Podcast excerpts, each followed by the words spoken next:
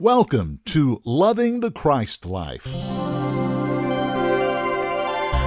Welcome, I'm Brad Wilson. So happy to have you with us today. If you're just tuning in for the first time, welcome to our Christ Life family. These messages from Warren Litzman from the archives of the Christ Life Fellowship are so life changing, and God is drawing people to these broadcasts each week, and we're so grateful.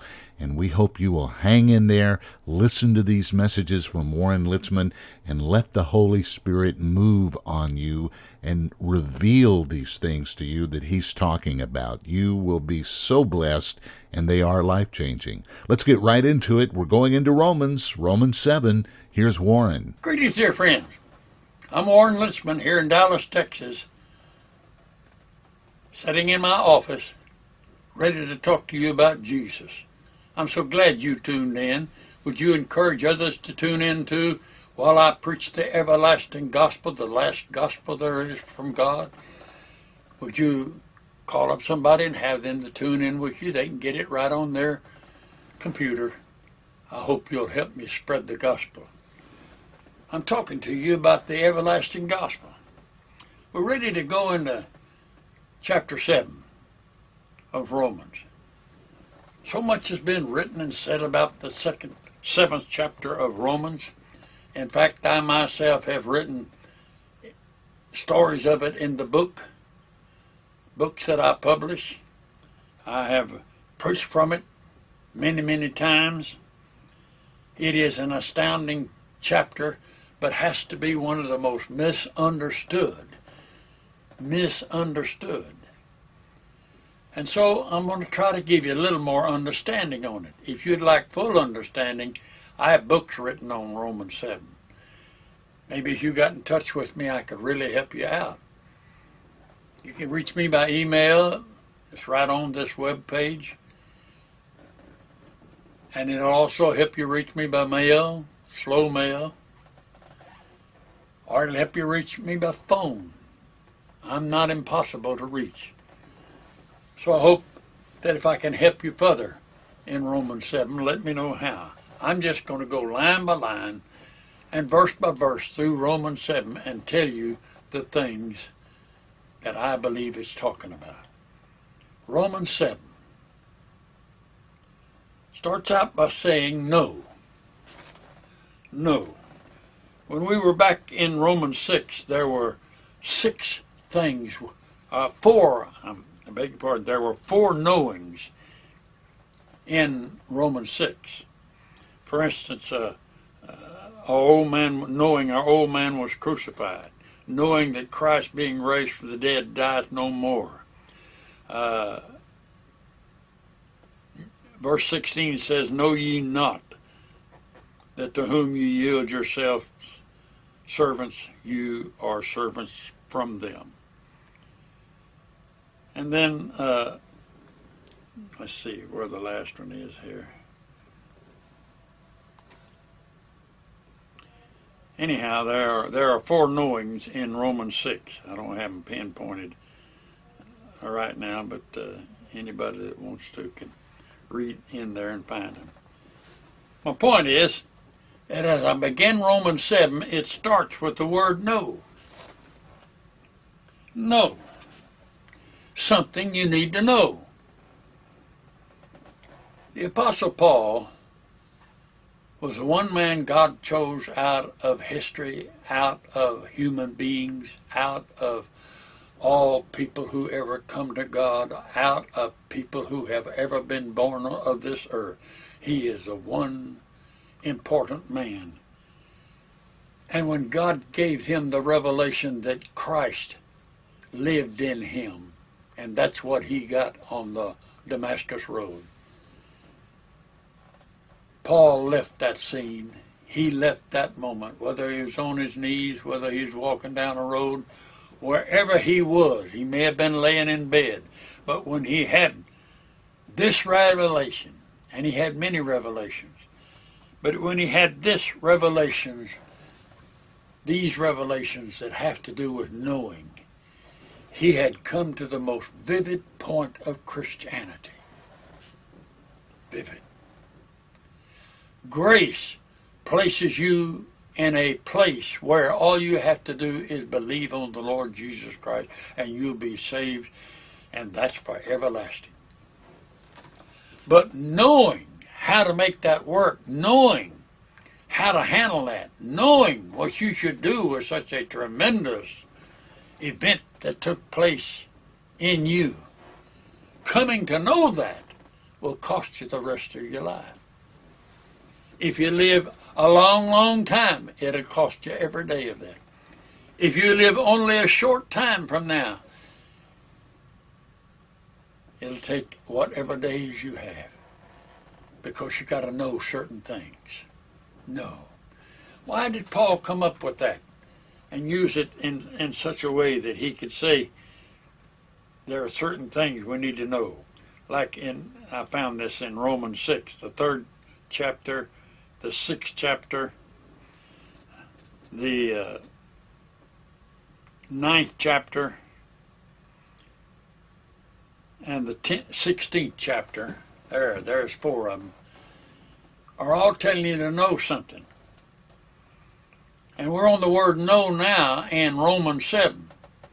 And boy, I have to tell you, if you don't know something beforehand getting into Romans 7, it'll throw you for a loop you do a whole lot better just start Romans 7 in the first line and talking to the Holy Spirit every time you read another line, another line because He's the only one that can really help you. Just a quick break. Oh, what a message today, huh?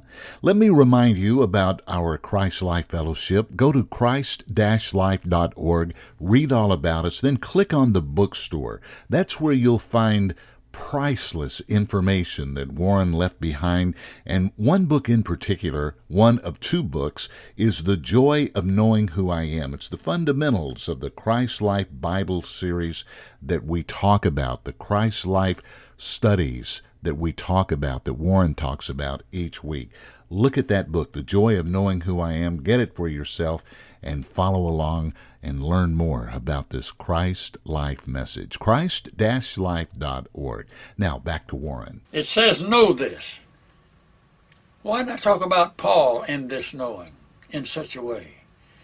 Was because when he was given the revelation that Christ lived in him, he knew that if this wasn't something the people came to know, they'd sit in a church house till they died and never know that Christ lived in them. Never know where Jesus was to them. They'd be going to the bookstore and buying books how to get close to God, knowing God. I hear God talking to me way up there somewhere. They'd never know that Christ lived in them. And that's the essence of the final gospel coming to this knowing is all important.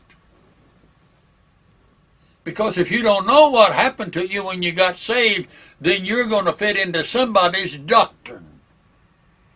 You're going to pick out the doctrine that most pleases you.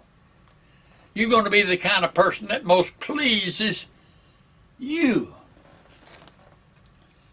And never know the startling, unbelievable thing that has happened to every born again believer, and that is that Christ was birthed in them by a seed that was put into them.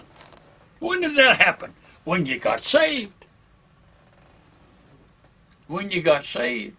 There are several other ways in the scripture that talk about people getting saved, but that's in the final gospel, along with other things Paul said about getting saved he says, Know this. I just want to tell you, friend, the place you come to get that knowing is the Word.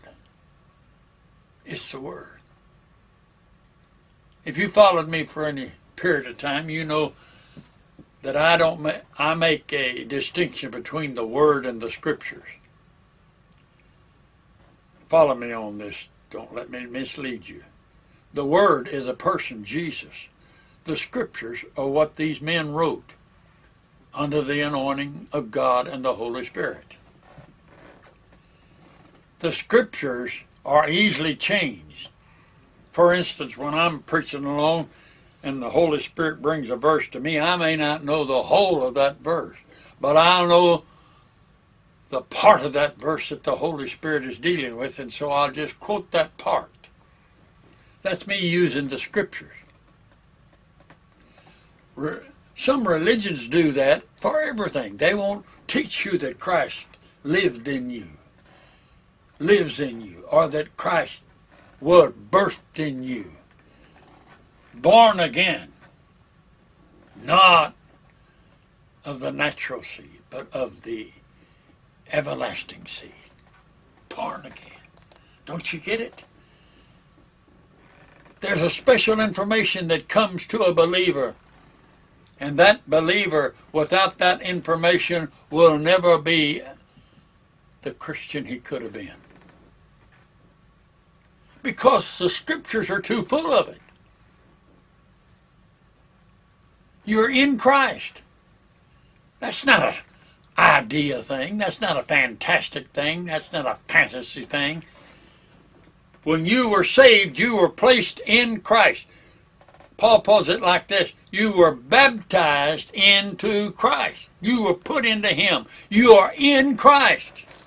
You are never free of that unless you choose to separate yourself from Christ. You're never free of that until you commit horrible sin and will not let your mind go in that direction. So the word know becomes very important. What does he say? He says, Know ye not. Now, I'm not absolutely for sure what that would say in the Greek or in his time he lived. Is that the way he said it? Know ye not? But I think this is it. Know ye not says that nothing else you know is going to be as important as this that I tell you you need to know. Nothing else will be as important. Business, college, school, book reading, study, Nothing you know will be important if you don't know this. Well, I could go on and on here, but I'll be back to this. God love you till we meet again. Bye bye. What a message today. I should have warned you to buckle your seatbelts. Romans 7. Wow. Warren Litzman was really on point today, as he always is each and every week with this great podcast and these great in Christ messages. Don't forget to go to our website, read all about us, go to the bookstore, check out some of the things that we talk about christ-life.org. Again, christ-life.org. Robbie Litzman, what a blessing she is. She allows us to go into the archives each week to find these wonderful messages for you. Valerie Hill does our Twitter account. Tammy Laycock does the podcast notes each week. And Teresa Ferraro is our great producer from the Christ Life Fellowship. Until next time, I'm Brad Wilson, loving the Christ life